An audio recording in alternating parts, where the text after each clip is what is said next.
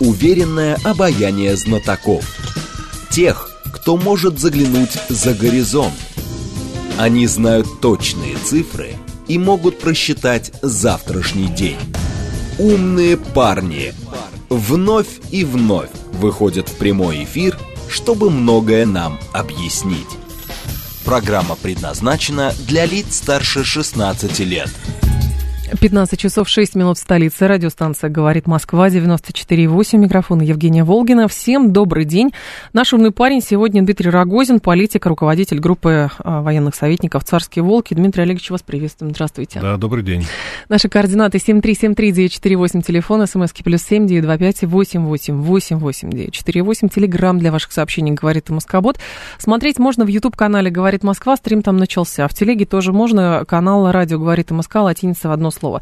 Давайте, Дмитрий Олегович, начнем с 9 э, мая по мотивам, потому что сегодня 10 мая, и, соответственно, сообщения, разные заявления по поводу прошедших торжеств э, ведутся. А единственный вопрос, который у меня сформулировался а, по итогам празднеств и по итогам тех заявлений, которые были сделаны в Европейском Союзе, почему есть попытка довольно активная и давно дезавуировать 9 мая как памятную дату а, за пределами Российской Федерации?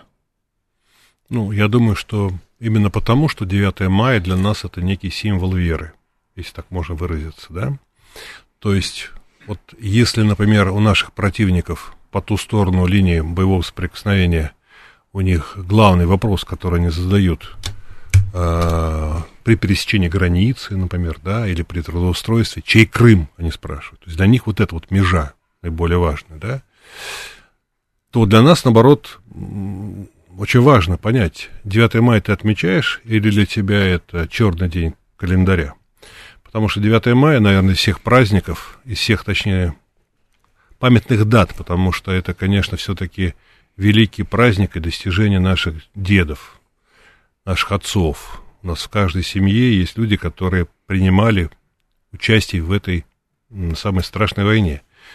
И если мы чтим своих предков, значит, мы тем самым подчеркиваем наше отношение а, к тому подвигу, который был совершен нашими родителями. Это значит, что тот набор ценностей, который был у них, мы его разделяем. Это матрица. Это матрица. Поэтому вырвать у нас эту матрицу или символ веры, вырвать из рук, испоганить его, это задача наших противников. Именно поэтому я, кстати, вчера э, видел новость о том, что официальный спикер Госдепартамента, по-моему, или это даже от Жан Белого дома. Да, да, да, да Карин вот Жан-Пьер. Да, угу. вот эта вот э, странная такая девушка, темнокожая, она сказала, что э, войну э, Вторую мировую выиграли Соединенные Штаты Америки. Вот. Это, собственно говоря, а, такая, ну это не точка, но это точка запятой целой череды событий, которые происходили последние, наверное, лет 30, когда наши противники вдруг посчитали, что они выиграли холодную войну. То есть мы-то считали, что мы сами себя, ну, как бы, обновили, да, в 91 да. году. Да. Э, не все с этим, конечно, согласились, но тем не менее. А противники наши считали, что просто мы проиграли вдрызг, и, соответственно, они являются победителями в этой холодной войне. С тех пор они стали методично проводить политику нашего э, такого унижения и пересмотра, как говорят у нас дипломаты, итогов Второй мировой войны. Происходило это по-разному. Ну, возьмем даже такие чисто бытовые ситуации. Например, э, известный э, фильм, я вот видел его, это в Брюсселе работал по спредам России при НАТО, вышел фильм сейчас а, вы можете напомнить мне его название, а, где речь идет о том, что а, во французском кинотеатре, да, куда приезжает так. Гитлер, его там убивают, значит, участники, значит, сопротивления, и какой-то американский еврейский, значит, диверсионный отряд. Вот. Значит, вот такой был интересный фильм. То есть, когда я его посмотрел, я, конечно, плеваться хотел, потому что для меня это было оскорбление, на самом деле, это не шутка а зал рукоплескал. Вот эти бельгийцы, которые сидели со мной в кинозале, они очень радовались, потому что они, возможно, так и думают, что именно американский диверсионный отряд, состоящий из этнических евреев, которые вот как бы, значит, э, э, стали э, одной из, как народ, одной из жертв, на самом деле, да, Второй мировой войны, вот, и убил, собственно говоря, вот этот отряд Гитлера в этом парижском кинотеатре. Понимаете, вот таких вот, как бы, анекдотов, в кавычках, их сначала было много, они рассматривались именно как анекдоты, а потом стало вдруг всем понятно, что на самом деле это не анекдоты, а что это целенаправленная политика на выдавливание памяти о Советском Союзе, как о народе, который сыграл решающую роль в победе над нацизмом. И в этом плане, конечно, украсть у нас 9 мая – это одна из тех психологических информационных задач, которые всерьез проводятся всеми доступными методами. От Голливуда а, до, скажем, уже реал-политик. Примеров тому могу привести еще много. Вот э, недавно, вы знаете, буквально 2-3 дня тому назад, Зеленский тоже принял решение, что 9 мая они отмечают теперь не как День Победы, а как День Европы. Да. Вот. А сами они отмечают некий день, присоединившись к 8 мая. То есть, типа они европейцы такие. И было удивительно видеть, что именно вчера на улицах Киева все-таки какие-то смельчаки выехали на машинах с красными флагами почтить память э, героев Великой Отечественной войне. Таким образом, Зеленский просто взял и э, растоптал память миллионов украинцев, которые сражались на фронтах, которые погибали в тылу и на оккупированных территориях, поскольку Украина была под оккупацией фашистской. Э, это тоже для чего делается? Снос памятников в Прибалтике, переименование дат, запрет на использование символики э, Советского Союза не потому, что им Советский Союз э, не нравился, они его боялись, но отказаться от этой символики, запретить ее, растоптать ее, это то же самое, вырвать у нас 9 мая. Поиск самостийности путем отрицания всего советского, русского, коммунистического и прочего. Да, к сожалению, так. Но про НАТО, раз уж вы а, заговорили. Вот главком ВСУ отказался выступить перед военным комитетом НАТО из-за оперативной обстановки. Тут, конечно, конспирологии сейчас очень много, и возникает два момента. А, во-первых, а, вот эти перспективы контрнаступления, как вы оцениваете с учетом того, что вы там регулярно находитесь и можете оценить обстановку. И с другой стороны, вообще поведение Североатлантического альянса. Вас спрашиваю, потому что вы там много лет отработали, и я думаю, что хорошо понимаете логику принятия решений и логику вообще вот как бы мысли того, чего хотят, как добиваются. Я в Москве сейчас три дня буду находиться и собираюсь уехать вот уже в конце недели обратно, потому что мы все понимаем, что оно наступление, конечно, начнется. Оно объективно должно произойти, даже если оно будет не до конца а, кем-то из командующих ВСУ а, воспринято как абсолютно готовыми, но Запад просто толкает, толкает, очень активно толкает сейчас а, Украину вот в эту кровавую мясорубку. Мы готовимся к ней тоже, соответственно, я как раз тоже приехал по делам именно для того, чтобы забрать э, часть той продукции, которая нам необходима, в том числе и дроны, которые сейчас мы повезем целые ну, в общем, достаточном количестве для наших добровольческих отрядов, мы тоже готовимся и понимаем, что это будет очень сложно. Все. Э, они подготовили в НАТО значительную часть, э, собственно говоря, спецназа украинского, который используется будет, конечно, как мы говорим, как мясо. Они это готовили и в Великобритании, это известный факт.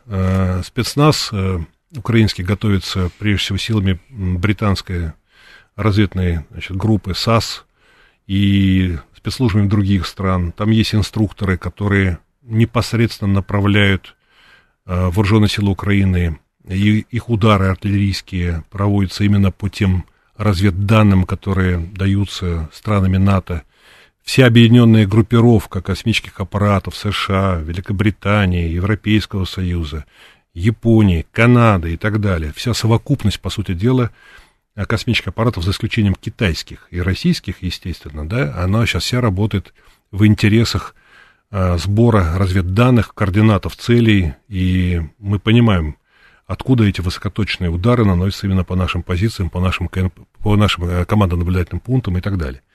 Как работает машина НАТО, могу сказать примерно, да, я там проработал 4 года и очень активно Э, имел тогда возможность взаимодействовать с натовцами. Это не только на официальных заседаниях Совета России и НАТО, но и кулуарно я встречался неоднократно с обоими генсеками, э, Ябдехоп Схейфер и э, Андерс Фок Расмусон.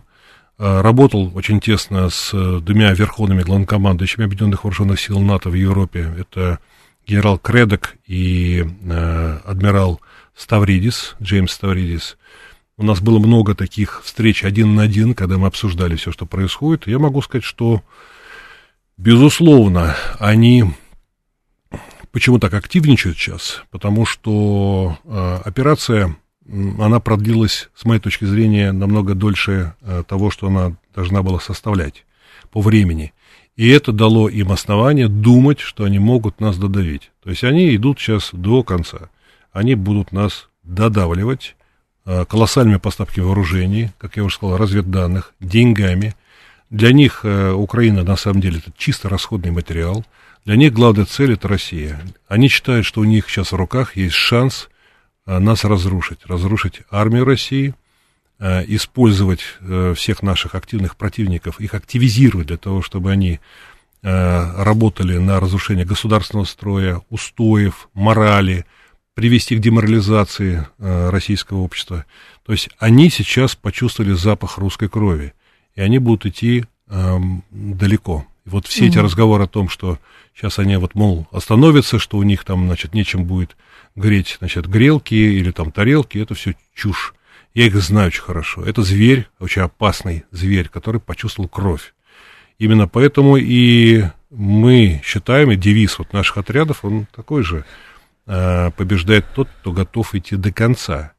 Вот если мы готовы, а мы, Россия, э, русское, российское общество, готовы идти до конца, чтобы не было э, такого разрыва в отношениях между тылом и фронтом, чтобы не было такой обычной жизни, которую я вижу, когда приезжаю в Москву, и она меня, э, она меня убивает. Я не могу на это смотреть. Моя семья меня поддерживает, и они тоже со мной абсолютно солидарны как и должен быть солидарен весь тыл с нашим фронтом. Мы нуждаемся в такой поддержке общества. Не может быть такого, что где-то армия там воюет, а мы здесь живем все по-прежнему. Вот если мы поймем, что для отпора столь мощному врагу, экономика, совокупная которого э, намного мощнее, чем наша экономика, вооруженные силы которого намного сильнее, чем наши вооруженные силы, технологии, которые намного, в общем-то, превышают наши технологии во многих направлениях. Если мы это не поймем, если у нас не произойдет консолидация общества и армии, солидарность всей страны с ребятами, которые сейчас там защищают нашу свободу, то нас ждет катастрофа. Я уверен, что она не произойдет, потому что я уверен в том, что все-таки э, а, люди все понимают, потому что если бы они не понимали, у нас не было бы такой поддержки со стороны общества, не было бы этих волонтеров, которые нам присылать все, что необходимо для фронта. Не было бы тех самых писем от детей, которыми завалены сегодня, в хорошем смысле завалены штабы наши, потому что мы э, этому радуемся.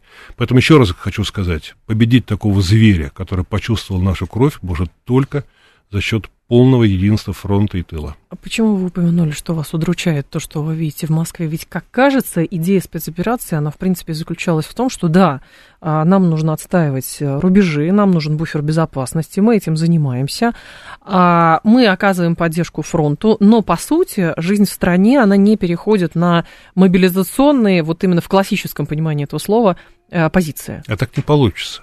Мы же не с Бандустаном каким-то воюем, понимаете? Это же не операция в Сирии против каких-то маджахедов. Это война, по сути дела, которая, на которую мы были обречены долгие-долгие годы. Она началась, и она не могла не начаться. Я в этом абсолютно убежден. А, но это война не с Украиной. Это, по сути дела, решение вопроса жизни и смерти для нашей страны. Это экзистенциальный наш выбор, понимаете? Либо мы, либо они. И надо просто иметь в виду, что враг намного сильнее нас. Мы не можем здесь действовать таким образом, что каждый сам за себя. Так не получится абсолютно. Поэтому нужна мобилизация. И она должна была пройти не только одна тогда в начале осени, а должна была пройти еще одна мобилизация. У нас есть проблемы с личным составом, понимаете? Потому что ребят ранят, наших бойцов убивают. Вот даже когда фронт стоит, идут постоянные артобстрелы. Мы теряем самых боеспособных ребят. И их надо восполнять. Контрактники? Что? Контрактники. Есть же а- агитация за контракт, да. Но надо все делать более эффективно и быстрее, мне кажется, понимаете? И еще раз говорю, у нас есть колоссальный резерв в нашей стране, который мог бы помочь нам избежать э, второй волны мобилизации. Это добровольцы. Uh-huh. Вот я как раз имею отношение э, вот к этой, ну, можно сказать, армии добровольческой нашей. Хотя наши отряды, они входят в соответствующие полки, дивизии, армии, э, армии России. Но нас, на самом деле, нужно было бы собрать в рамках одной армии, одной единой добровольческой русской армии. И дать там тот участок фронта, который сочтет военное командование правильным и наиболее опасным. Люди, которые добровольно идут на фронт, а я имею дело именно с такими людьми, это офицеры, это военнослужащие, которые служили в армии России, которые демобилизовались, некоторые, ну, скажем, ушли из вооруженных сил, например, там, за неделю до начала специальной военной операции, и снова пошли на фронт. Угу. Это самые мотивированные люди, они все понимают, им никто ничего не подсказывал, их никто не соблазнял каким-то рублем или какими-то другими ковришками, они пошли, потому что они не могут не пойти, потому что у них должен быть ответ на вопрос – которые им рано или поздно внуки зададут. Дед, а чем ты был занят тогда, в 22-23 году? Ты сидел, сигары курил там, или, не знаю, там... На Верхний Ларс ехал. Да, или на Верхний Ларс ехал, или ты родину защищал. Все равно придется каждому мужчине в нашей стране ответить на этот вопрос. Где ты был тогда, когда твоей стране было очень тяжело? И мужчины, с которыми я воюю, а это мужчины, у которых есть ответ на этот вопрос. А, любопытна тактика, а, которая сейчас а, применяется, например, нами, или же пытаются применять противники. Потому что если идти по классической формулировке Безила Ледогарта в его книге «Стратегия непрямых действий», там же вот прям цитата. «Наиболее разумная стратегия в любой кампании заключается в том, чтобы оттянуть сражение, а наиболее разумная тактика в том, чтобы оттянуть начало наступления до тех пор, пока не будет подорвано моральное состояние противника и не создадутся благоприятные условия для нанесения решающего удара». Возникает вопрос, почему деморализация армии Украины пока не наступает? Как вы думаете? Ну, вы когда-нибудь э, слушали или смотрели украинское телевидение, нет? Да, ну, в силу рабочей необходимости, конечно. А, я могу сказать, что первый раз я с этим столкнулся в 2007 году, еще до моего отъезда в Брюссель, я тогда часто приезжал в Киев и участвовал в различных теледебатах на украинском телевидении. Я знаю мову, вот, э, ну, по крайней мере, понимаю ее очень хорошо. И тогда я каждый раз на себе испытывал, я себя закалял как бы в этих там дебатах, потому что когда микрофон переходил ко мне, и все понимали, что я из России, из Москвы, то в основном, в основном аудитория набрасывалась на меня, как на такого, знаете, сказать, э, подсадного украинца на отдельных наших пропагандистских э, телевизионных передачах. Угу.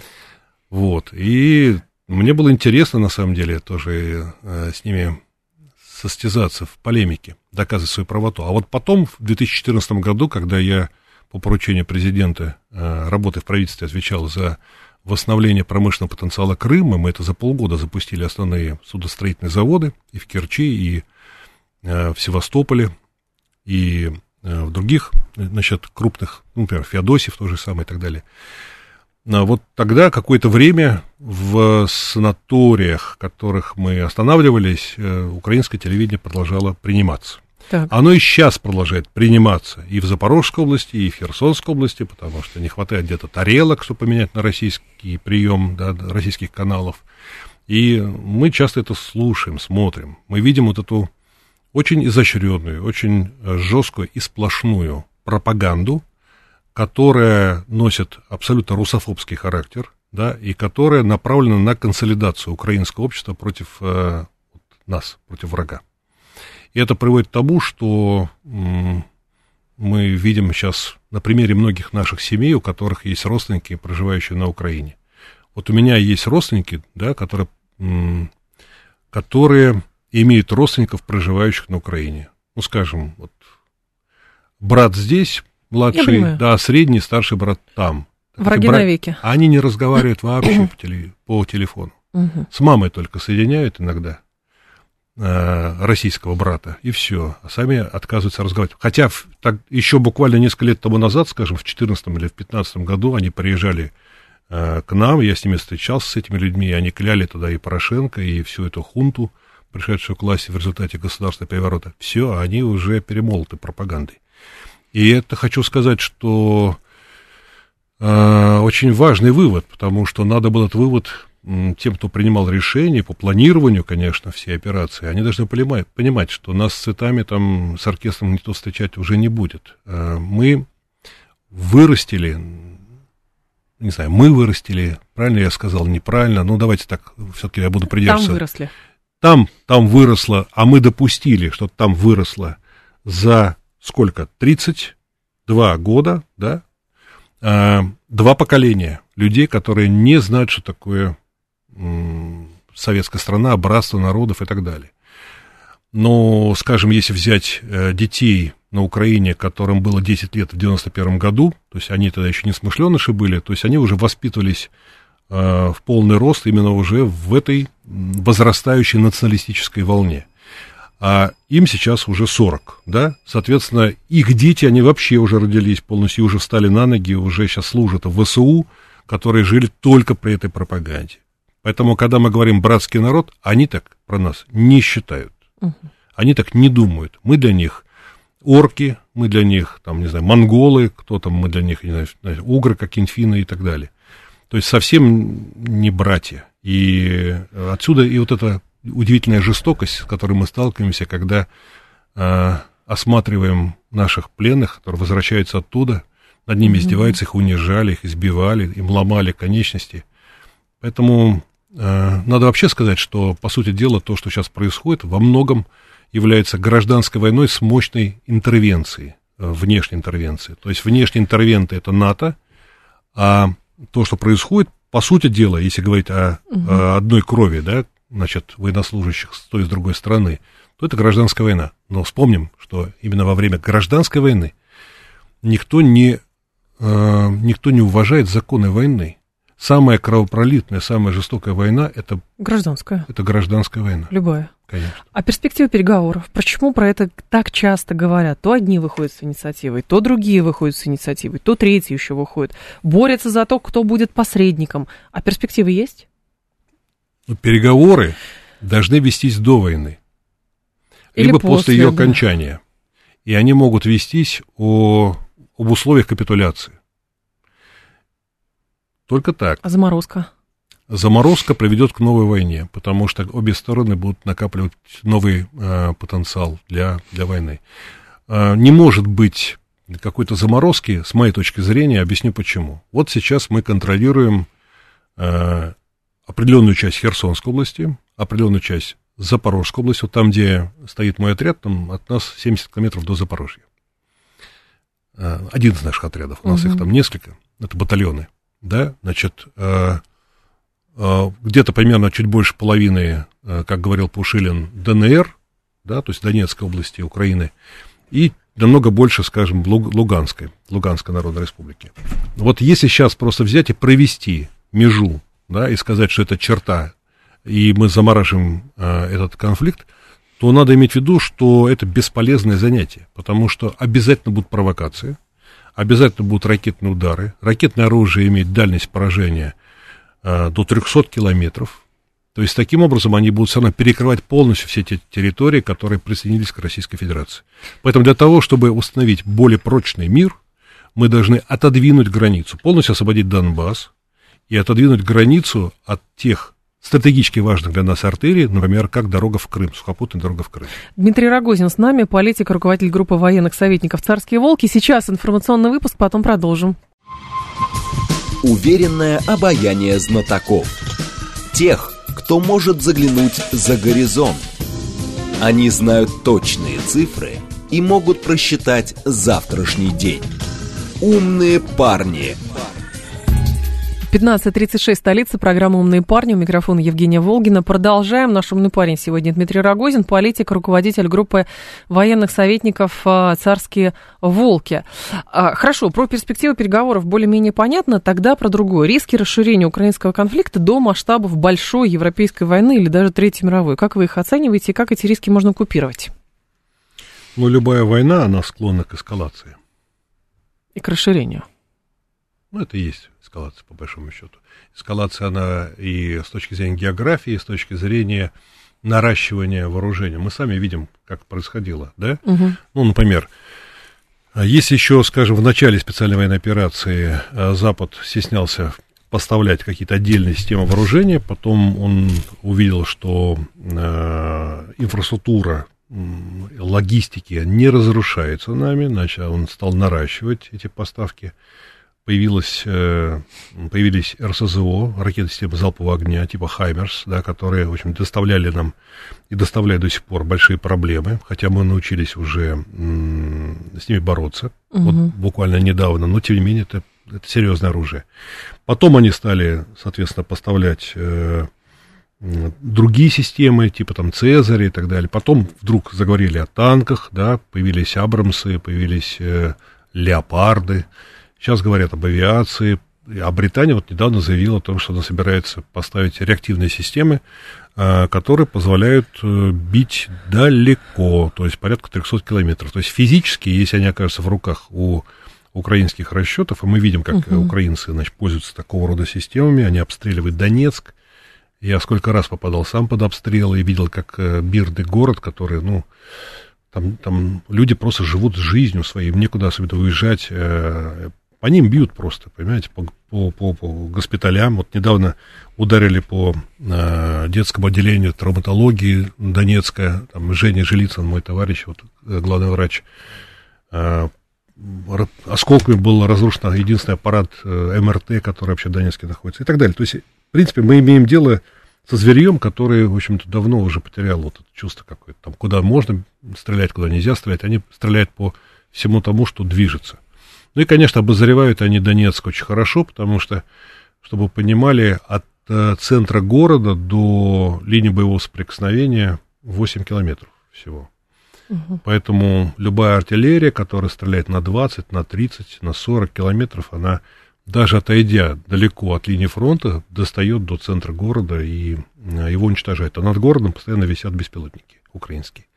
Это вот как бы сама по себе реальность. Поэтому эскалация насколько она возможна? Во-первых, она э, возможна и объективна в силу того, что происходит ожесточение людей, которые находятся на фронте. Я это по себе даже знаю, да. То есть, если раньше я не допускал какие-то вещи, например, для себя лично, то сейчас мне уже не, их не жалко, например, противника, да. То есть я и мои товарищи тоже, мы никого там из них жалеть не будем.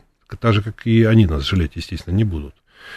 А, естественно, когда вы в настоящей драке, а не на татами, да, вы будете использовать не приемчики, которых, на которых вас учил хороший тренер, а вы будете использовать все, что у вас под рукой. Стакан воды, значит, стаканом воды в глаз ударите. Пепельницы, значит, пепельницы, стулом, все, что под рукой. Это настоящая драка уже такая, знаете, там, такая угу. смертельная.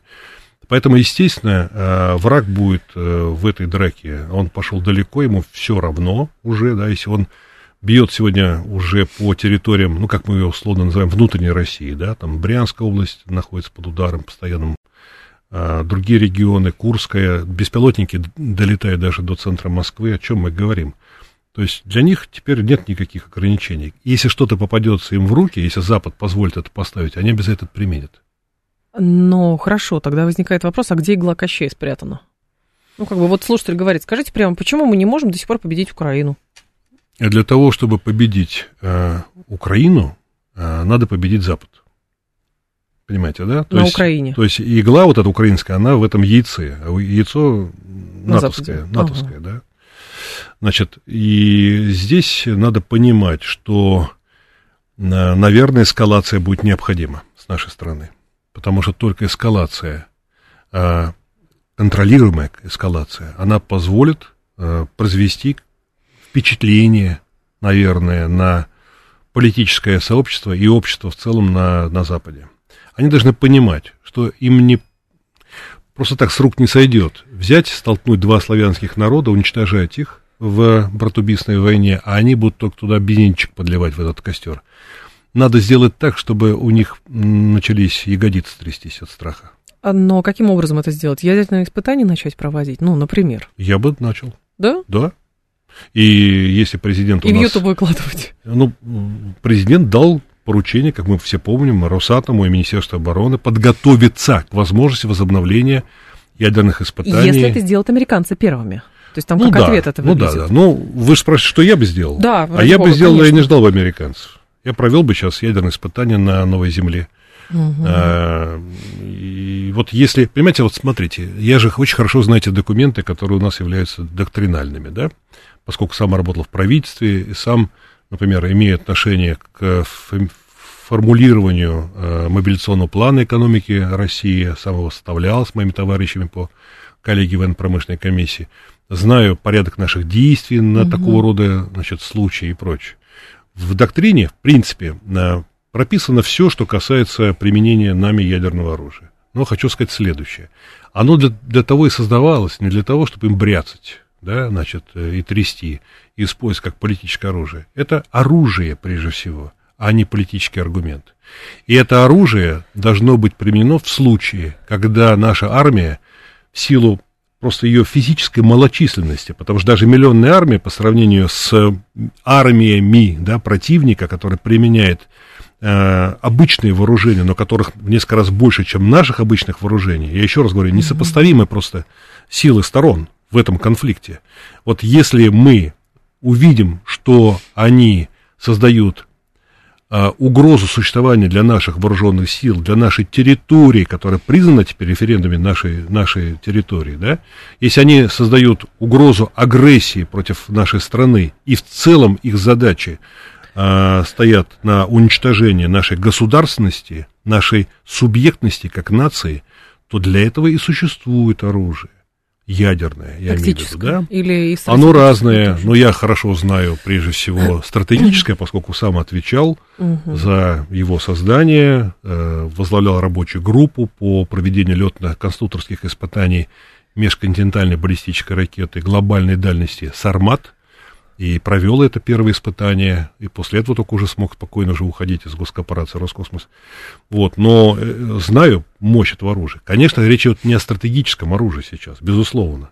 Это катастрофа будет для мира в целом, то есть там никто не выживет, это я вам точно могу сказать. Это будет фильм «На последнем берегу», если помните такой. Да, но тактическое оружие, да, почему его не использовать? В случае, если мы обнаруживаем полчище противника, который сосре- сосредоточен против наших обычных вооруженных сил и который э, несколько раз превышает эти возможности и использует, по сути дела, высокоточное оружие, которое наносит нам ущерб не меньше, чем применение тактического оружия. Но вам на это тогда скажут, что прежде чем применять тактическое, во-первых, у нас много высокоточного, с другой стороны, логистические цепочки, которые позволяют противнику значит, подвозить боеприпасы и прочее, они не разрушены. То есть можно разрушить тоннели, железнодорожные узлы, мосты, в конце концов.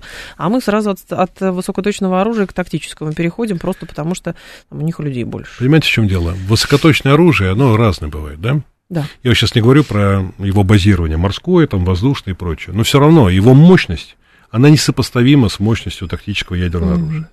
А, оружие высокоточное, оно летит очень быстро, например, гиперзвуковое, да, то есть, понимаете, мах это скорость Да. звука, соответственно, гиперзвуковое оружие это скорость не меньше 6 махов. Оно, такое оружие у нас есть, это и кинжалы, то есть это те же самые, считайте, Искандеры, только Мгм. воздушного базирования, э, самолетного базирования. Это сами Искандеры, есть еще кое-что, там Ониксы и прочее, прочее. Вопрос в другом. Боезаряд, который несут э, эти ракеты, э, дальние и, значит, соответственно, очень быстрые, он не способен разрушить инфраструктурные объекты. Не надо здесь тешить себя иллюзиями, потому что разрушение тоннеля, например, да, железнодорожного на западе Украины, по которым идут эшелоны э, западной военной помощи, или разрушение морских портов, э, с которых сгружается это оружие, требует оружия гораздо более мощного, либо массированного налета высокоточного оружия. А его нет физически, его невозможно произвести так, в таком количестве очень много. То есть это, по сути дела, это хирургический скальпель высокоточное оружие.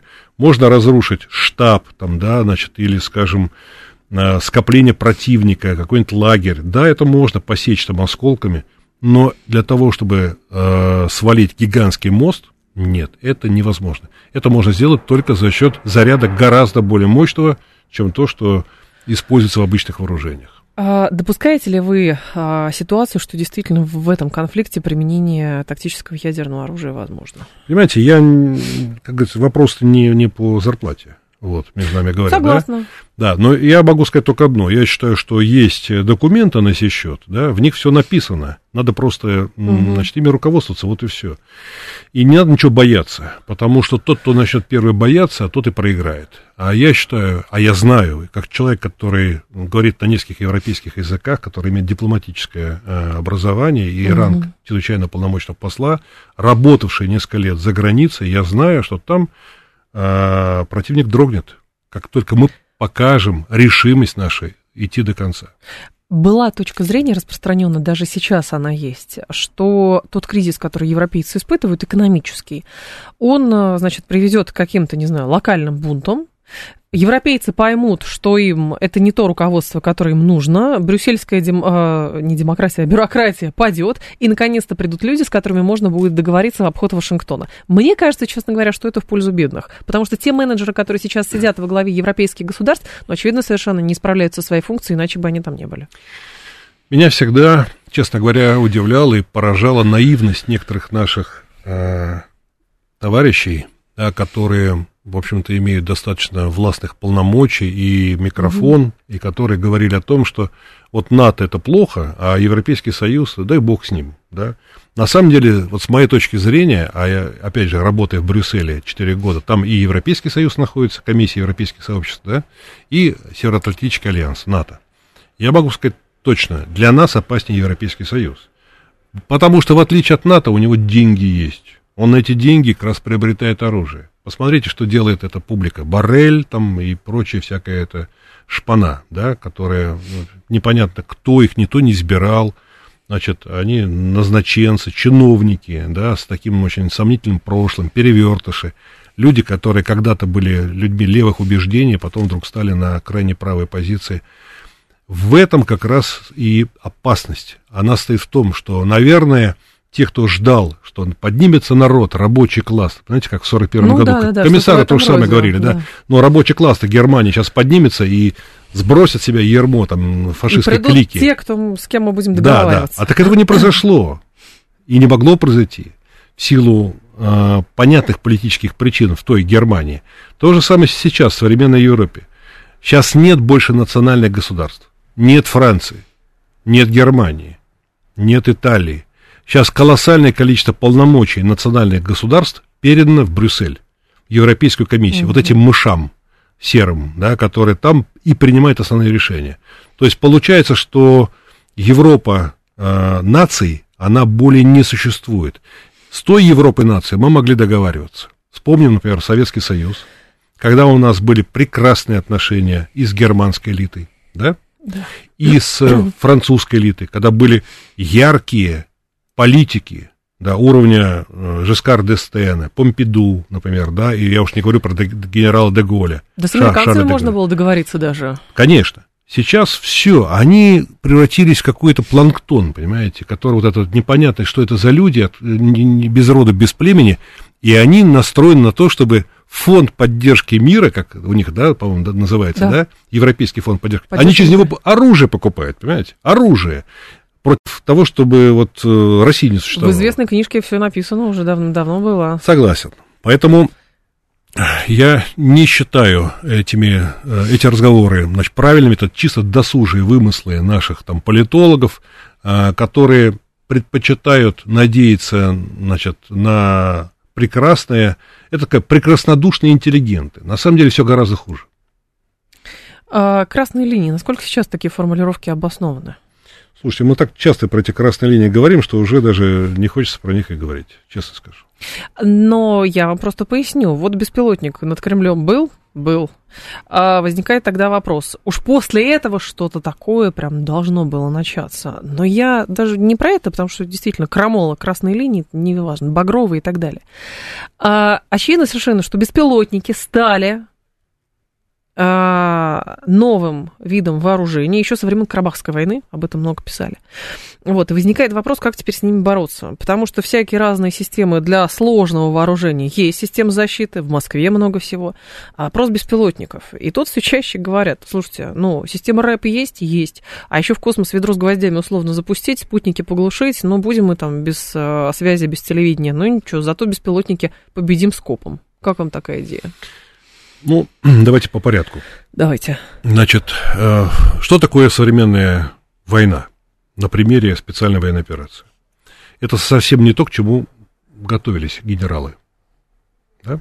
Это совсем э, иная война. Она чем-то напоминает нам э, Первую мировую войну, где э, бог войны, артиллерия была главенствующей на поле боя. Угу. Но э, к этому прибавилось что? Первое, электронная система управления боем, и украинская армия этим вооружена, скажем, так называемые эти комплексы Крапива, о них мы там затрофили несколько таких комплексов, внимательно их изучаем. Но у нас была подобная работа, называлась э, ЕСУ-ТЗ, Единая система управления тактическим звеном, но она была не завершена. Так. Не завершена. Я считаю, что это безобразие. Значит, э, второе, Помимо этого, это, конечно, беспилотники. Они разные. Бывают одноразовые, многоразовые. Одноразовые это камикадзе, так называемые, да? Uh-huh, uh-huh. Бывают ударные, бывают разведные, бывают разведно-ударные, бывают рой, бывают одиночные. То есть это целые... И, и бывают коптеры, бывают самолетного типа. То есть это целое, э, как бы сказать, целое поколение новых э, средств вооружения, которые, ну, Россия в каком-то смысле проспала. Я думаю, что наша промышленность могла это сделать. Я даже знаю, что она это могла и даже предлагала. Но главный военный заказчик наш, э, как-то он считал, что война будет другая. Значит, э, третье – это средства связи. Так. Они должны быть неубиваемыми, эти средства связи. То есть эта связь должна существовать и связывать все подразделения на поле боя, а эта связь должна быть устойчивая э, к помехам, то есть помеха защищенная. Значит, это тоже хороший вопрос. Угу. Значит, и, соответственно, только, вот, да, ну и рэп, конечно, рэп, радиоэлектронная борьба мы тоже видим, как работают, скажем, беспилотники противника. Если раньше, например, мы делали э, э, идентификаторы БПЛА, да, которые работали на частоте 2,4 ГГц, то есть мы обнаруживали, когда взлетает mm-hmm. беспилотник, мы видели где-то за 2,4 километра, что он значит, начал работать. Мы просто вот когда на грудь вешаешь этот такой маленький прибор, просто вертишься вокруг собственной оси, да, сразу да. понимаешь, где он пищит сильнее, значит, с той стороны и летит. То есть все достаточно просто. То потом мы стали видеть, что эти бесплотники работают уже на другой частоте, на 5,8, а потом они стали работать на плавающих. То есть война приводит к тому, что каждый месяц происходит что-то новое. Надо постоянно адаптироваться. Поэтому самый главный еще момент, связанный с э, военными действиями, современными военными действиями, это маневренность не только войск, но маневренность военной науки и маневренность оборонно-промышленного комплекса. Он должен быть готов к тому, чтобы активнейшим образом взаимодействовать с частными разработчиками, э, инициативными разработчиками вооружения военной и специальной техники. Э, эти частники должны быть открыты, их доступ, у них должен быть доступ открытый к государственному оборонному заказу, потому что частник в нашем э, случае гораздо эффективнее работает. Вот как раз, если вы спросите меня, например, о нашем опыте работы вот нашей группы, учебного угу. центра нашего, военно-технического центра «Царские волки», то мы специализируемся именно на взаимодействии с частными разработчиками, отечественными нашими кулибинами, которые способны на очень многое. Они очень быстро ориентируются, изучают э, поле боя, изучают опыт военных действий, предлагают свои решения, но вот именно маневренность э, тыла, да, да. Э, его быстрая реакция на то, что происходит на, на фронте, крайне важна. Что касается космоса. Да. То, что вы хотели спросить, конечно, я смотрю, конечно. глазами меня так подводите к космосу, да, к моему да. любимому космосу. Так. У нас сейчас 200 примерно космических аппаратов на орбите, российских. Значит, много это или мало, но всегда на войне должно быть всего намного больше, угу. да. И, конечно, был бы наш, так сказать, некоторые коллеги порасторопнее, они бы заказали бы, наверное, больше космических аппаратов в свое время у ракетно-космической промышленности. Сейчас это оценивать наверное, рано, потом придет время, когда мы поговорим отдельно на эту тему, и когда я расскажу более подробно, кто чем занимался в тот период, когда надо было готовить космическую группировку э, к реальным активным военным действиям. Так. Значит, но в целом э, у нас есть радиотехническая разведка, у нас есть оптико-электронная разведка, у нас есть э, навигационная система суверенная, ГЛОНАСС, mm-hmm. которая важна, но в нынешней ситуации, когда действуют средства радиоэлектронной борьбы, мы даже на беспилотники сейчас не ставим а, систему спутниковой навигации. Она бесполезна. Вы включаете БПЛА, поднимаете его, а ему кажется, что он находится не где-нибудь в районе Горловки там, или Авдеевки, а что он находится в Новосибирске, например. Да? Угу. То есть идет коррекция навигационного поля, чтобы сбить с толку, в общем-то, друг у друга эти беспилотники. Это делаем мы, это делает противник. А, но в целом космос, конечно, важен, потому что а, когда мы сегодня говорим о том, что мы сталкиваемся с противником, я уже об этом говорил, да, на стороне которого все американские аппараты, и гражданские, и военные, и частные, и государственные, и все аппараты европейских стран, а, собственно говоря, аппараты там японские, я уж не знаю, там чьи там, австралийские, то есть в совокупности, конечно, намного больше, чем у России этих аппаратов. И поэтому за счет орбиты и их обращения вокруг Земли, они более часто пролетают над территорией, которую они снимают, и, соответственно, передают данные на Землю для анализа военной обстановки. Поэтому у них более, ну, скажем так, более насыщенная эта информация, да, более часто э, обновляемая эта информация. Это не значит, что у нас ее нет. Когда я читаю, что вот, а где спутники? Они есть. Ну, просто что Летают сравнивать? на орбите. Они на орбите, они там, где сколько заказали, столько и летает как говорится, угу. да, значит, хорошие они или плохие, ну, как, что, что можешь себе позволить Какие есть. российская радиоэлектронная промышленность, такие они есть и так далее, да, но, тем не менее, в этом есть большая проблема. Нам, например, не хватает точно такой системы, как Starlink. Система, которая имеет много тысяч ретрансляторов, летающих на круговых орбитах и позволяющих в том числе и управлять в режиме реального времени этими БПЛА. Когда мы говорим, а вот на Москву там налетел, значит, какой-то беспилотник, как он мог долететь через средства РЭБа? Ну, правильно, средства радиоэлектронной борьбы работают с Земли, а когда идет управление с космоса, эти средства могут и не перекрыть, на самом деле, каналы связи. Поэтому здесь, конечно, э, ну, некоторые говорят, давайте грохнем их космическую группировку. Да, вон сообщение много слушателей. А вопрос, знаете, какой? Вот интересно, мне тоже часто задают. Я, конечно, здесь детали рассказывать не буду, поскольку имею, значит, имел допуск, и поэтому не имею права что-то говорить лишнего. Но я могу сказать одно. Если потребуется грохнуть, э, физически уничтожить или просто, скажем так, нейтрализовать э, орбитальную группировку противника или противников, всю совокупность, мы это сделаем очень быстро. У нас есть для этого все необходимые средства. Вопрос только вот в чем. Как только мы это сделаем, так. то есть нападение на космические аппараты, целенаправленное нападение с целью выведения их э, из значит, боевого дежурства – это казус белли, это повод к войне, перенос ее уже в космос. Угу. И тогда мы потеряем немедленно не только свою космическую группировку полностью, то есть она будет тоже э, значит, уничтожена, ну и, соответственно, будут какие-то иные действия. Это то, о чем мы с вами говорили, об эскалации, об эскалации войны. Минута у нас остается, Дмитрий Олегович, но вот вопрос от нашего слушателя, несколько штук он прислал. Как записаться в вашу организацию и что вы делаете? На телеграм-канале найдите э, Институт СВО, народный перевод. Есть такой телеграм-канал. Институт СВО, народный перевод. Там есть э, чат-бот э, обратной связи. Вот угу. на него можете записаться. Мы будем рады э, военно-техническим специалистам, они нам очень нужны. Дмитрий Рогозин был с нами, политик, руководитель группы военных советников «Царские волки». Дмитрий Олегович, спасибо, ждем вас снова. Спасибо. Далее у нас информационный выпуск, потом Юрий Буткин. До завтра с вами прощаюсь. Всем хорошего вечера.